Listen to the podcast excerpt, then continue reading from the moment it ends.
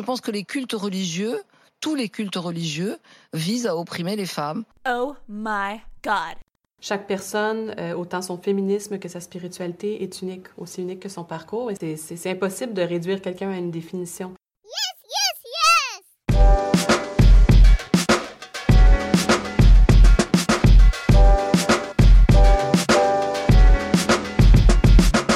Dieu avec un E, le podcast féministe et croyant.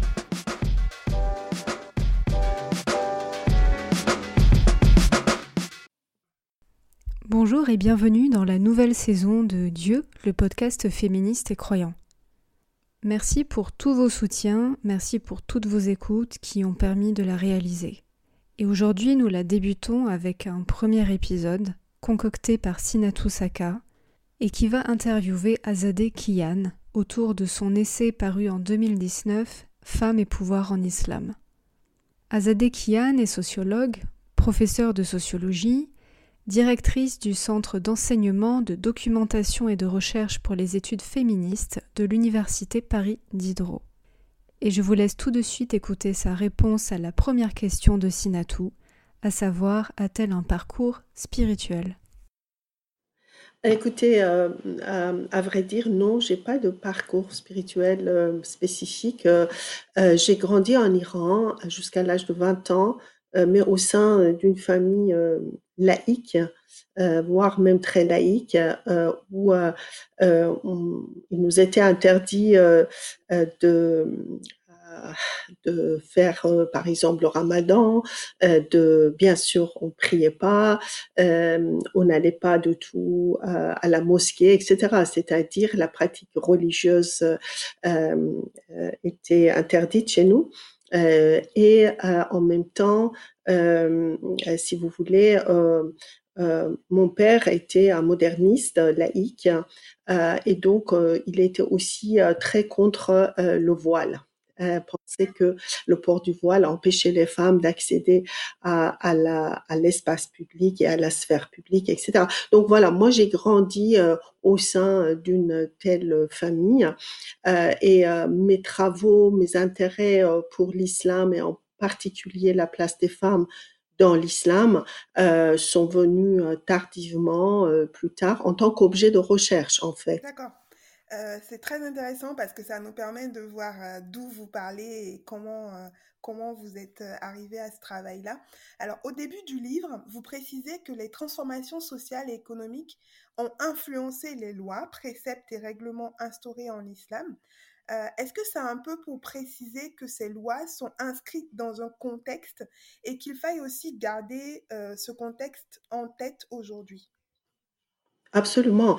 Euh, d'où d'ailleurs l'effort de contextualisation et d'historicisation de la part, par exemple, des femmes qui se disent féministes musulmanes, puisque les, si vous voulez, afin d'éviter une analyse culturaliste euh, qui fait de la culture le seul élément explicatif euh, pour euh, les sociétés, par exemple, musulmanes, eh bien, il faut regarder le contexte historique, économique, social, politique, et c'est une démarche qui est la mienne depuis l'avènement de l'islam, puisque un certain nombre de pratiques, voire des lois, eh, eh, bien, ont été instaurés euh, du fait de ce contexte, du fait de ces changements et transformations euh, économiques. Par exemple, comment est-ce que dans la péninsule arabique, on est passé d'un mariage euh, du type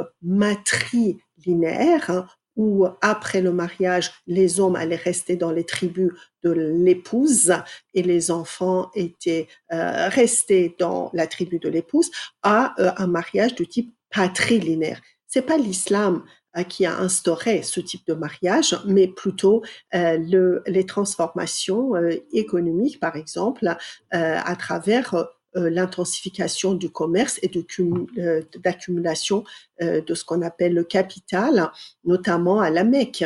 et donc l'islam, finalement, n'a fait que prendre acte de ces transformations et de les renforcer euh, mais bien sûr, euh, souvent euh, au profit de ce que j'appelle l'islam hiérarchique et au détriment de l'esprit égalitaire L'autre information assez intéressante que vous relevez dans le livre, c'est qu'en fait, à un moment, vous parlez de Fatima, qui est une figure importante dans l'islam, et ça m'a fait penser à quelque chose, c'est que dans la plupart des religions abrahamiques, on a des figures féminines à suivre et à prendre comme exemple. C'est le cas d'Ève, de Marie, et en islam, on a bien évidemment la figure de, de Fatima, qui en fait est une figure assez complexe. Est-ce que vous pouvez nous en dire un peu plus sur cette femme? Alors Fatima, donc c'est la fille euh, du prophète euh, avec euh, sa première épouse Khadija. ils ont eu sept enfants ensemble, mais seule Fatima a survécu à son père, mais a mouru peu de temps après le décès du prophète. donc c'était une femme qui s'est mariée avec le gendre euh, du prophète euh, Imam Ali, le premier imam des chiites. C'était une femme pieuse euh, qui vivait très très simplement.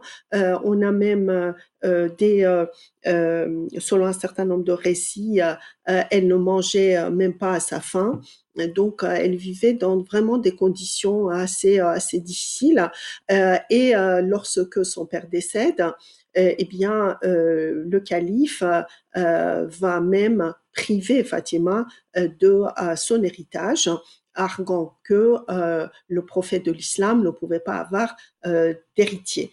donc, c'est la raison pour laquelle Fatima, jusqu'à la fin de ses jours, hein, a vécu dans une condition matérielle très difficile et il a, elle aurait même demander à être enterré euh, la nuit afin que euh, ses ennemis, euh, c'est-à-dire ceux-là même qui lui ont refusé l'héritage de son père et qui l'ont maltraité, ne puissent pas participer à son enterrement et donc elle a été enterrée de façon très très simple. Donc c'est là, c'est en fait le Fatima est l'exemple par excellence d'une femme euh, pieuse d'une femme qui euh, a accepté euh, sa condition de vie très simple et bien évidemment qui est restée très fidèle aux, enseignements de son, de son père. En quoi cette femme peut-elle inspirer aujourd'hui des féministes musulmanes? Écoutez, euh, c'est pas tant à ma connaissance euh, Fatima euh, seulement, pardon, c'est pas seulement Fatima qui peut inspirer ces femmes, mais aussi Zainab. ça, c'est surtout pour les chiites, puisque Zainab, c'était la sœur d'Imam Hussein, le troisième imam des chiites, qui s'est fait massacrer à Karbala, en Irak actuel, par le calife de l'époque, et qui, Zainab aussi symbolise la, le combat et, la résistance euh, face à l'injustice. Euh, et euh, donc, les deux, à la fois Fatima et Zainab, pour beaucoup de musulmans et musulmanes, représentent, si vous voulez, des femmes qui se battaient en fait contre l'injustice et donc sont considérées en fait comme, comme des combattantes dans, dans la, la voie de, de Dieu réalité. Euh, mais à cela s'ajoute une autre figure hein, dont on parle euh, vraiment pas ou très très peu, euh, que je, dont, dont, je, dont je parle dans mon livre, et c'est la l'arrière petite fille du prophète Sakiné en persan ou Sekaina. Euh, qui pour moi représente une figure d'une femme libre, euh, d'une femme intellectuelle, euh, mais d'une femme qui refusait de se soumettre aux exigences euh, de, son mari. Euh, elle en a eu visiblement cinq mariages. Euh, et à chaque fois, elle parvenait à imposer son, son souhait, par exemple. elle interdisait à ses maris de, de prendre d'autres femmes, d'être polygames. elle refusait de se soumettre à leurs exigences et en même temps, c'était quelqu'un qui recevait des hommes chez elle, poètes, euh, euh, et, donc c'est l'exemple par excellence d'une femme libre dont on ne parle pas dans les textes, puisque elle était à la fois, enfin, elle représente à la fois une figure, si vous voulez, religieuse, mais également individuellement une femme, une femme très libre. Une femme un peu dérangeante en fait. Absolument. Dans votre livre, on comprend que historiquement, l'islam n'avait pas de réticence à accepter l'autorité des femmes. pourtant, aujourd'hui, voir des femmes imams ou autorités religieuses est en fait assez rare, en tout cas dans nos sociétés occidentales. Comment et pourquoi ce changement de regard a eu lieu? Écoutez, on sait que par exemple, euh, lorsque le prophète euh, était en vie, euh, Waraka, une femme, dirigeait euh, les prières hein, de la maisonnée du prophète, à la fois pour les hommes et pour les, pour les femmes, effectivement. Et par la suite, moi je cite un certain nombre d'exemples, mais il y a plusieurs milliers de femmes tout au long de l'histoire de l'islam qui effectivement avaient acquis l'autorité religieuse, mais également jurisprudentielle militaires, euh, politiques et autres, euh, et qui euh, ont été largement dissimulées. Hein. Leur existence a été dissimulée, elles ont été largement invisibilisées, et il a fallu attendre vraiment la décennie 1970-1980 où les historiens et historiennes ont commencé à s'intéresser à la place des femmes dans l'histoire en général et l'histoire de l'islam en particulier, et donc ont commencé si vous voulez, à déterrer euh, ces femmes et à euh, euh, commencer à comprendre le, rôle important qu'elles jouaient en tant que, par exemple, autorité religieuse. Et je cite un certain nombre d'entre elles qui avaient à la fois dans différentes parties hein, de, de ce monde musulman, surtout à, dans ce qu'on appelle aujourd'hui le Moyen-Orient et avait énormément de euh, disciples hommes euh, et, dont l'autorité était vraiment euh, acceptée. Puis, dans l'époque plus, disons, plus contemporaine, il y a eu des femmes, par exemple, je cite en Iran euh, une femme, Madame Esfarani, qui avait atteint euh, le degré d'ishtihad, c'est-à-dire d'interprétation, et qui elle-même a, autorisé un certain nombre de grands ayatollahs en Iran euh, de pouvoir réinterpréter. Mais après son décès, tout au début des années 1980, eh bien, les hommes islamistes au pouvoir en Iran ont tout fait pour empêcher l'accès des femmes euh, au euh, donc, il y a une volonté délibérée euh, des hommes au pouvoir d'empêcher l'accès des femmes à cette autorité religieuse.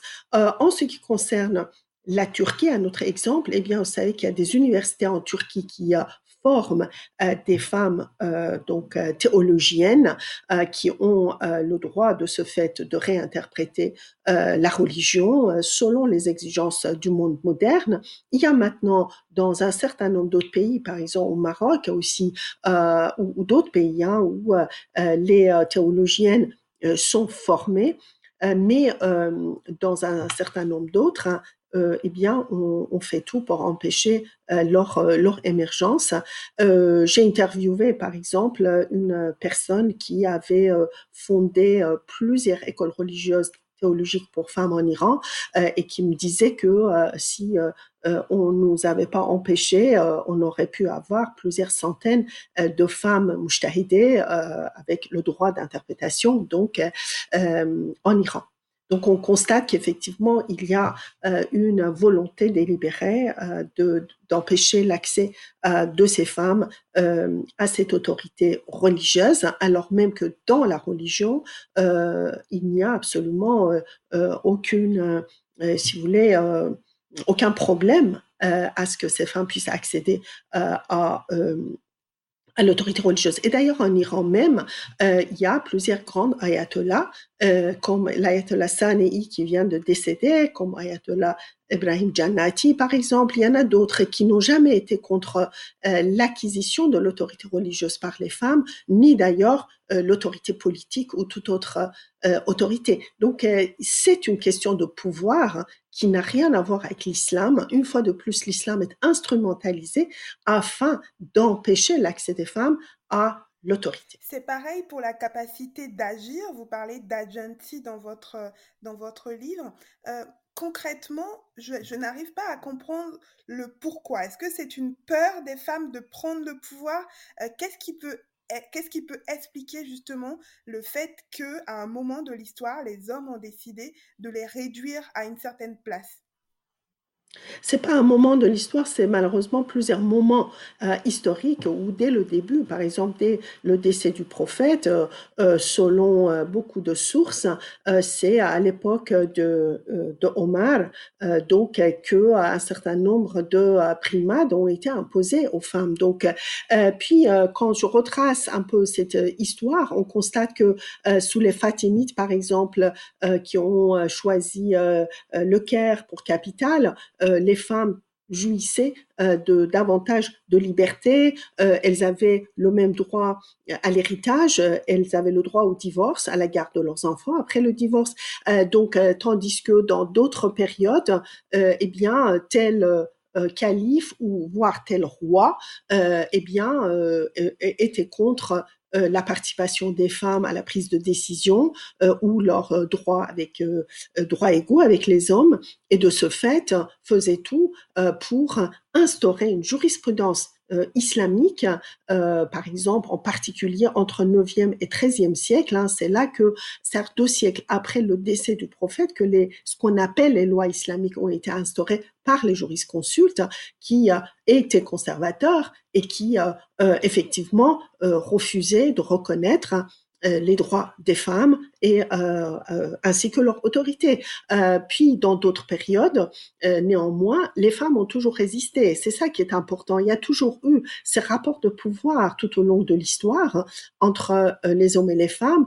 Un certain nombre d'hommes qui ont refusé euh, la place qui, qui devait revenir aux femmes sous prétexte de l'islam et en même temps les femmes ont résisté et ont même euh, essayé de subvertir l'ordre social établis par ces hommes et euh, ont eu aussi euh, par moments des, des succès. Euh, donc là encore, pour l'école, pour pardon la période plus moderne, je donne des exemples hein, de l'Empire ottoman et de l'Empire safavide. L'Empire ottoman, c'était le califat sunnite et l'Empire safavide en Iran était, donc, disons, le, centre du chiisme. Et euh, dans les deux empires, euh, on constate que les femmes, en particulier euh, les femmes, bien sûr, de la cour royale, puisqu'on a très peu finalement de données sur les femmes dites ordinaires, mais en tout cas, ces femmes-là jouissaient d'une grande autorité et participaient souvent à la prise de euh, euh, politiques, mais aussi militaires. Là, je donne vraiment des exemples très concrets. Euh, donc, on, on, constate que selon les périodes, mais également parfois selon le contexte, pas seulement interne, mais également régional, eh bien, il y avait des influences de tels empires, de tels pays sur d'autres. D'ailleurs, ces influences, on les voit dès l'avènement de l'islam. Par exemple, le fait que le voile euh, soit devenu euh, euh, recommandé dans le Coran, euh, bah, c'est sous l'influence de l'Empire perse et de l'Empire byzantin.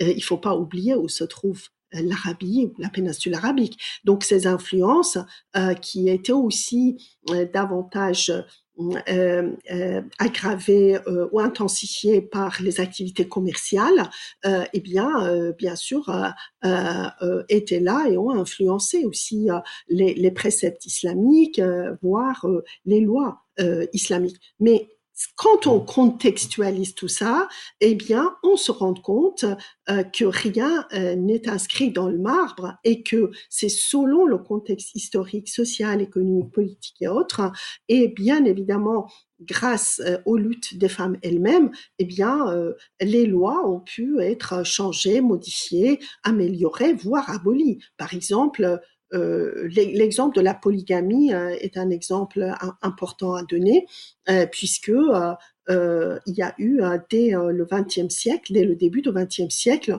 un mouvement absolument important de la part des euh, militante des droits des femmes, à la fois musulmanes et, laïques de l'époque, à la fois en Égypte, en Turquie, en Iran, un peu partout, pour euh, aller à l'encontre de la polygamie et demander, par exemple, l'abolition de la polygamie en même temps que elle demandait l'accès égal des euh, filles à l'école aux côtés des garçons.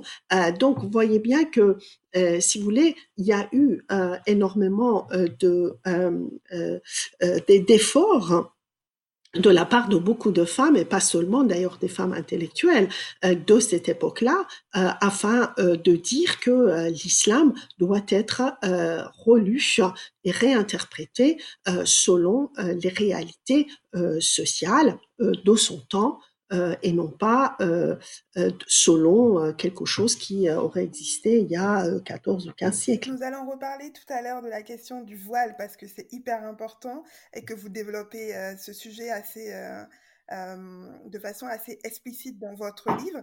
Mais c'est en tout cas, c'est hyper important aussi de, de, préciser que les femmes ont toujours résisté, en fait, qu'elles ne se sont pas laissées faire. Et ça, c'est hyper intéressant de le préciser. Vous abordez de manière assez nouvelle, moi j'ai trouvé, la question du harem, loin des clichés de fascination et de dégoût que peuvent avoir certaines lectures. Est-ce que vous pouvez revenir ici sur cette notion et peut-être en quoi elle est féministe? Ben écoutez, euh, moi voilà, je me suis penchée sur le harem parce que euh, si vous regardez la littérature orientaliste, à la fois euh, orientaliste homme et orientaliste femme, de notamment 19e, 18e, 19e et même 20e siècle, la façon dont la, les femmes de ces pays musulmans sont représentées, c'est qu'elles seraient prisonnières de harem, harem serait euh, un lieu de débauche euh, où les femmes sont désœuvrées euh, et attendent à servir donc les intérêts sexuels de leur maître. Or, quand on se penche sur la réalité de ce que c'était que le harem, et ce depuis d'ailleurs au moins le Moyen Âge, eh bien, on constate que le harem, c'est l'endroit où vivaient les familles de, de la, de la enfin, du roi, euh, mais pas seulement ces femmes, il s'agissait aussi de l'ensemble de l'entourage féminin et également euh, souvent euh, des enfants hein, issus de divers mariages qui euh, vivaient dans le harem. Donc le harem, dans le harem, il y avait beaucoup de femmes qui avaient beaucoup de droits et qui agissaient, par exemple, en tant que diplomates, qui signaient les ordres du roi. D'autres étaient trésorières.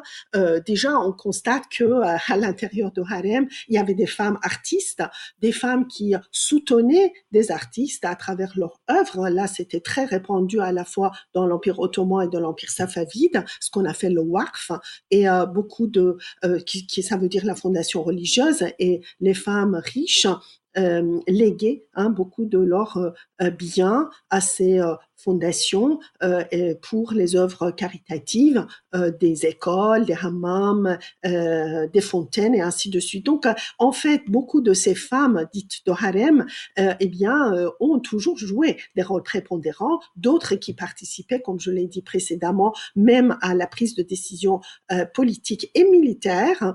D'autres qui euh, euh, pour améliorer la condition euh, des femmes, d'autres femmes. Euh, donc, il y a eu tout un tas de réseaux d'ailleurs de solidarité entre les femmes de harem avec les femmes de classe populaire, les femmes rurales, etc. Et donc, il faut déconstruire ce harem qui a longtemps été utilisé pour finalement représenter l'ensemble des femmes de ces sociétés musulmanes comme euh, des euh, personnes euh, donc paresseuses, illettrées, encore une fois, qui ne faisaient que se soumettre, que de se soumettre aux exigences de leur maître. La réalité est vraiment autre. Et, donc, euh, il faut déconstruire euh, en fait euh, ce, qu'on entend par le harem, ce qui ne veut pas dire que le harem n'a pas existé. Le harem a existé, mais le harem est une institution qui était très très très chère et donc forcément déjà seulement propre à une un nombre vraiment infiniment euh, petit euh, de, des classes hyper supérieures, si vous voulez, la majorité écrasante euh, des familles et des femmes n'habitaient pas dans les harems. Elles travaillaient, ça on, le sait, puisque tout ça a été documenté. la majorité écrasante des femmes dans ces sociétés, issues des classes moyennes, issues des classes donc des, des milieux ruraux ou tribaux, tribaux travailler. Euh, comment se fait-il que les orientalistes, euh, eh bien, n'ont même pas pris en compte l'existence de la majorité écrasante de ces femmes travailleuses et euh, euh n'ont regardé ou n'ont vu que les femmes de harem en partie. Alors, en plus de ça, si vous regardez les les peintres ou les les orientalistes qui ont écrit des récits, alors elles n'ont, ils n'ont jamais pu avoir euh, accès au harem, parce que le harem qui vient du mot haram, ça veut dire interdit, euh, euh, eh bien interdit justement accès accès des femmes étrangères à la famille au harem. Donc, bien évidemment que ces orientalistes hommes n'ont jamais pu avoir accès au harem, mais euh, euh, selon leur imaginaire, leur fantasme, eh bien, ils ont euh, dépeint le harem dans des détails qui sont absolument parfois scandaleux même. voilà. Et donc, c'était très important de montrer euh, aussi euh, la, réalité, euh, disons, politique de, de, de, de, cette institution. par exemple, comment est-ce que les épouses des rois ou des sultans eh bien, euh, euh,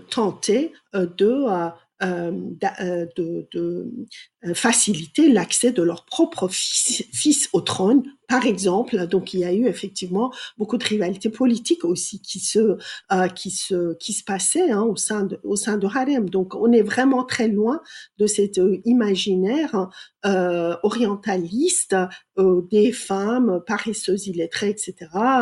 il y en a beaucoup qui de ces femmes d'ailleurs qui parlaient euh, aussi des langues étrangères, euh, qui joué un instrument de musique et j'en passe d'autres. Euh, en fait, voilà, on est vraiment, il faut déconstruire ce, ce, concept afin de pouvoir accéder à la réalité de ces de ces sociétés. pareil, je dirais pour la polygamie, parce que Souvent, on pense que la polygamie euh, était très répandue, tandis que tous, tous les témoignages que nous avons de, euh, émanant du 19e siècle euh, montrent que seule une infime minorité des hommes dans ces pays-là étaient polygames pour une simple raison que la polygamie coûte cher aussi. Donc il faut avoir les moyens de souvenir aux besoins de plusieurs femmes et, plusieurs enfants. Donc euh, tout ça vraiment grâce maintenant aux recherches historiques, recherches dans les archives euh, et autres, on constate euh, effectivement que il faut euh, effectivement, enfin on, on, est un peu plus proche euh, des, réalités hein, sociales, euh, économiques, politiques de ces sociétés, euh, contrairement à ce que prétendent les orientalistes. En fait, les choses sont souvent beaucoup plus complexes, plus nuancées quand on veut bien les regarder euh, de manière euh, objective. Alors, parlons à présent du voile. C'est une question qui crispe de nombreuses personnes. Déjà, vous précisez que le voile n'a jamais empêché les femmes de prendre part aux mouvements sociaux dans leur pays. Au contraire, comme l'a précisé Fanon, que vous citez, le voile a même été un outil de résistance mais j'ai été marquée par une phrase dans votre livre et je souhaiterais euh, que vous nous l'explicitez. Vous écrivez tout de suite sur cette question, le port du voile pour couvrir les cheveux n'est pas recommandé dans le Coran. Et un peu plus loin, vous précisez aussi qu'avant le 19e siècle, le voile n'était pas considéré comme un symbole de la culture musulmane. Tout à fait, tout à fait. Écoutez, moi, je fais allusion à deux versets coraniques hein, concernant le voile, hein, deux versets euh, dont le premier, si vous voulez, qui s'adresse euh, aux femmes du prophète, c'est-à-dire les mères des musulmans, euh, et euh, on, on, leur recommande de porter le, le voile afin de se distinguer d'autres femmes. C'est-à-dire que le voile, ici, on le constate, hein, est un signe de distinction, et c'était déjà une tradition dans l'Empire perse et l'Empire byzantin. les femmes de l'aristocratie, de la famille royale, euh, porter le voile euh, pour se distinguer euh, d'autres femmes, par exemple, notamment des femmes qui travaillaient. Et aussi, on sait que, par exemple, les femmes prostituées n'avaient pas le droit de porter le voile dans ces sociétés parce que le voile était, si vous voulez, était propre aux femmes de donc d'origine aisée. Euh, deuxième verset euh, coranique, euh, cette fois-ci, s'adresse à l'ensemble des femmes musulmanes, mais à qui on demande de couvrir leur poitrine et de ne pas porter des ornements qui font des bruits et qui sont susceptibles d'attirer le regard des hommes. là encore, à aucun moment dans le Coran, en tout cas, le, le, type de voile que les femmes doivent porter n'est précisé et surtout, on leur demande pas de couvrir leurs cheveux, on leur demande de couvrir euh, leur poitrine.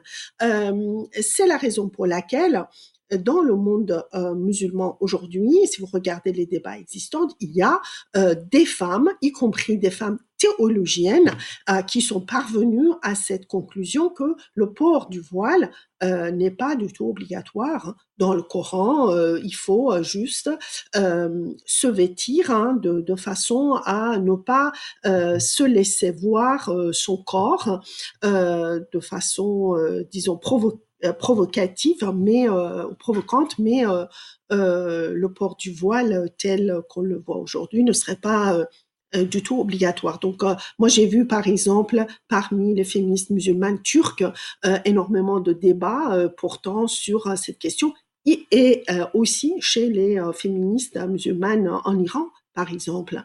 ensuite, effectivement, on, constate que les femmes euh, euh, euh, ont porté le voile pour des raisons diverses.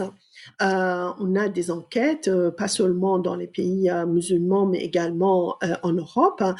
et donc, il n'y a pas un seul type de voile, ni un seul type de femme voilée, si vous voulez. Les raisons qui sont derrière ce voilement euh, sont multiples, tout comme le type de voile qui est porté.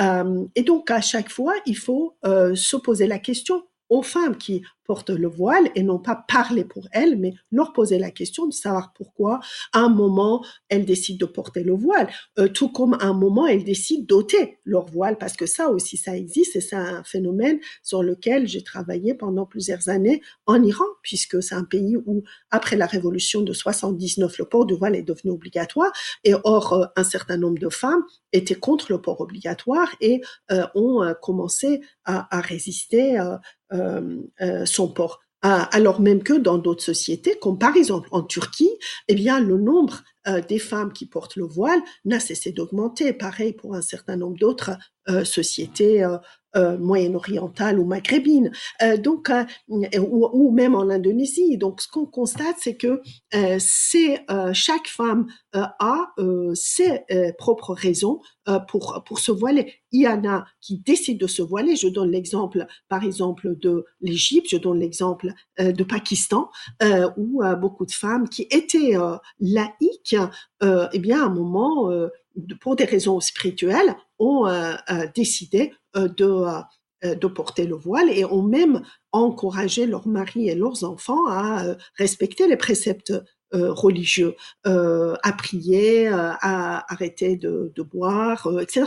Donc voilà, et là, effectivement, on constate la gentilité des femmes et non pas les femmes qui seraient sous l'ordre de leur mari, parce que là, ces exemples que je donne montrent que ce sont effectivement ces femmes qui, qui ont décidé en fait de euh, d'avoir une, démarche spirituelle euh, et euh, donc de, de se séparer en fait de ce qu'elle appelle la société de, de consommation. Il y a autant de manières de porter le voile que de femmes en fait finalement. Absolument, absolument. Euh, il y a bien sûr, il y a des femmes qui ont été obligées, comme je, comme je le précise d'ailleurs dans mon livre, soit par euh, les islamistes, soit par les États islamistes, comme c'est le cas en Iran, soit euh, par leurs euh, époux, euh, euh, frères, pères. mais il y a aussi beaucoup de femmes qui décident elles-mêmes, notamment dans la jeune génération, hein, décident elles-mêmes de porter le voile en tant que signe de spiritualité euh, pour euh, se rapprocher de Dieu. ça aussi, ça, ça existe et il faut, je pense, pour ma part, respecter cette décision des femmes, puisque si on est pour la démocratie, bah, il faut aussi respecter le droit des femmes de se vêtir comme elles le souhaitent. Dans votre livre, vous tentez un parallèle euh, entre colonisation et instrumentalisation du voile, le voile comme élément politique, et pour cela, vous pointez du doigt les féministes occidentales qui manquent, je vous cite, de sororité internationale et qui réduisent des femmes à l'espace privé familial. Oui, les femmes musulmanes. Euh, puisque euh, pour beaucoup de ces féministes occidentales, pour euh, être reconnue comme euh, active ou présente dans l'espace public, bah, euh, il fallait ne pas être voilée. Et donc, quand elle voyait des femmes voilées dans la rue, bah, tout simplement, elle les ignorait, elle faisait comme si elles n'existaient pas, alors même que, on l'a dit, dans plusieurs mouvements sociaux révolution en Égypte, en Turquie, en Iran et ailleurs, les femmes euh, ont participé activement au 19e, au 20e siècle, euh, voire au 21e siècle, euh, sous une apparence parfois voilée, mais leur présence et leur existence en tant que sujet agissant euh, eh bien, euh, n'a pas été euh, reconnue par beaucoup de féministes occidentales. pas, pourquoi? Parce que ces féministes occidentales, que j'appelle hégémonistes, partent de leur propre expérience et pensent que leur expérience en tant qu'européenne ou occidentale est la seule à être à apprendre par d'autres femmes et, et donc elles ont une vision si vous voulez très euh, unilinéaires de, euh, de l'histoire euh, et donc elles ne reconnaissent pas différents contextes et différentes expériences des femmes d'ailleurs, si vous voulez, et, et le fait que on peut tout à fait choisir d'autres voies pour atteindre l'égalité homme-femme. L'une de ces voies qui est très importante, passe par euh, la, euh, de la pensée religieuse, par euh, la réinterprétation des lois et traditions islamiques.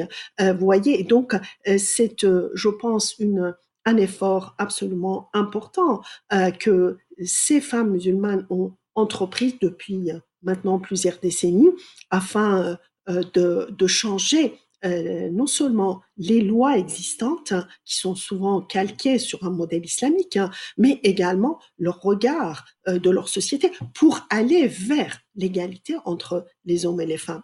Euh, et donc là, non plus, n'a pas été reconnu. On constate que pour beaucoup de féministes occidentales, c'est un oxymore de dire qu'on peut être à la fois musulmane et féministe. or, c'est bien le cas c'est le cas. Et donc, il faut respecter l'autre euh, et euh, aller vers l'autre pour voir euh, qu'on peut atteindre l'égalité euh, à travers différentes démarches, parce que ces démarches sont ancrées, encore une fois, dans la réalité, euh, dans les réalités différentes. Et il, faut, il faut arrêter d'imposer euh, une seule réalité sous prétexte de son universalité. cette universalité est une universalité hégémonique et donc qui ne sera pas accepté par les femmes euh, de, ces, pays non occidentaux. Azadekian, comment pourrions-nous définir le féminisme islamique ou, musulman? D'ailleurs, est-ce pareil pour vous puisque vous utilisez plus l'un que l'autre? Aujourd'hui, comment on pourrait définir ce, type de féminisme en 2020, après MeToo, dans une société capitaliste, avec les réseaux sociaux, et surtout en prenant en compte l'ensemble de l'héritage de ce féminisme? Euh, tout d'abord, dans ces sociétés, comme j'essaie de l'expliquer, euh, les euh, premières, euh, si vous voulez, euh, générations de féministes euh, ou des militantes des droits des femmes étaient surtout d'origine de classe aisée et plus ou moins séculière pour ne pas dire laïque, hein. souvent euh, euh, d'ailleurs proche de la culture occidentale. Donc, euh, les féministes musulmanes, je préfère musulmanes à l'islamique parce que quand on dit islamique, il y a toujours une, il est, il, est, possible de les confondre avec les islamistes.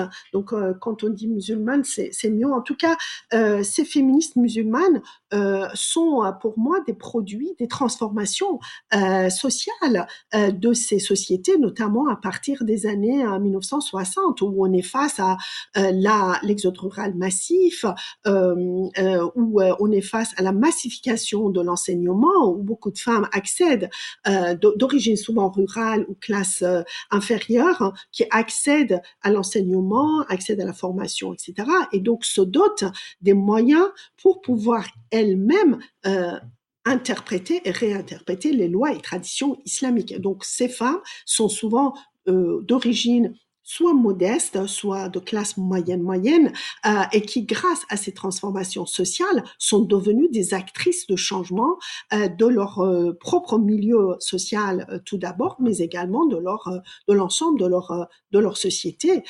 et donc, il, il, faut là encore, vous voyez, il faut vraiment contextualiser, voir qui elles sont. Et donc, du coup, il y a une rivalité aussi qui s'est qui s'est créée. C'est ça la réalité. Il y a une rivalité maintenant entre ces féministes musulmanes, à la fois euh, qui sont d'origine euh, sociale beaucoup plus modeste et qui euh, sont des fruits de ces transformations sociales de ces quelques quatre, cinq dernières décennies et euh, des féministes laïques de classe aisée euh, qui étaient dominantes et qui commencent un peu à perdre cette domination, même si souvent on constate aussi des euh, disons ce que j'appellerais une solidarité de genre euh, qui a, a, été créée euh, dans certaines de ces sociétés entre entre ces femmes.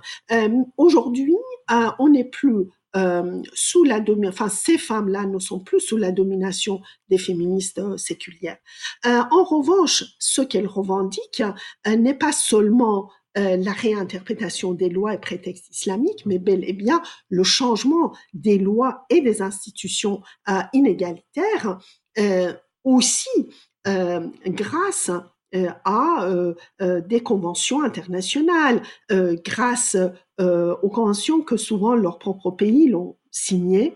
Euh, et donc, euh, il y a par exemple beaucoup de ces femmes féministes musulmanes aujourd'hui dans ces pays-là qui, qui demandent le, la ratification ou l'application des mesures de CEDAW euh, ou, ou, CEDEF, euh, donc la Convention des Nations Unies hein, contre toute forme de discrimination à l'encontre des femmes. Donc vous voyez bien que c'est un certain nombre euh, de, disons, de clauses de cette convention peuvent aller même à l'encontre des lois islamiques existantes, mais elles, elles le revendiquent parce que leur but, c'est finalement de parvenir à l'égalité entre les hommes et les femmes dans le cadre de ce qu'elles considèrent être esprit égalitaire de l'islam. Alors c'est très très intéressant. J'ai une toute dernière question.